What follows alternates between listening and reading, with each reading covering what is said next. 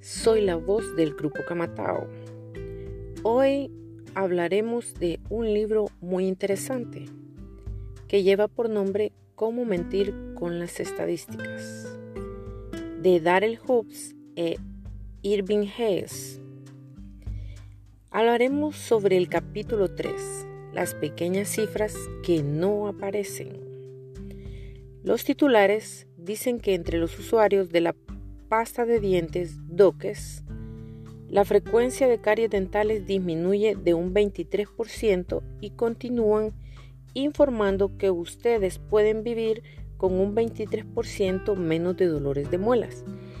Que alguien que use pasta diferente a la dental DOCES, estos resultados, según podrán averiguarse, proceden de un laboratorio independiente y prestigioso y van acompañados de certificados expedidos por un perito calificado.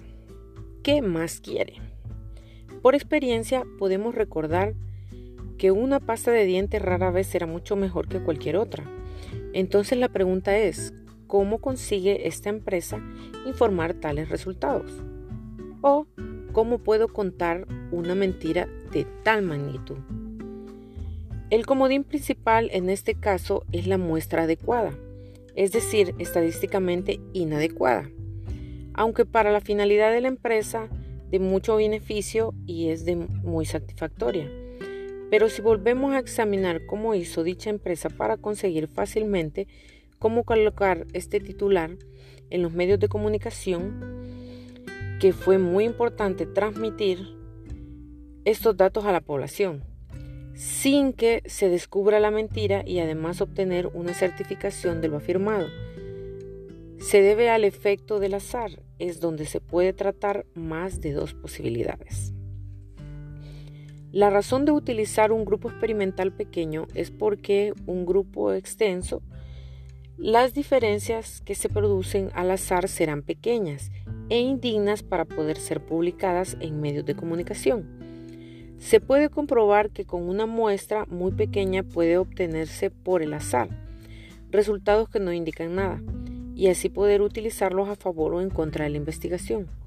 Solo cuando ésta se realice con un número importante de ensayos, el cálculo de probabilidades puede proporcionar una predicción útil. Esto depende de otras cosas de la extensión y la variedad de la población, que se estudian en este caso el muestreo es al azar aunque la magnitud de la muestra no sea lo que éste parezca. ¿Cómo se puede evitar ser engañados por unos resultados inclusos o inconclusos? Bueno, pues debe cada uno convertirse en su propio especialista en estadística. Existe una prueba de significación fácil de comprender y tratar simplemente de informar la probabilidad de que la cifra del test que se presente los resultados sean reales y no producidos por la casualidad. Es la pequeña cifra que no figura bajo el supuesto de que el interesado no comprenda en los casos en que es necesario ocultar los datos de la investigación. Este grado de significación puede expresarse sencillamente como la probabilidad.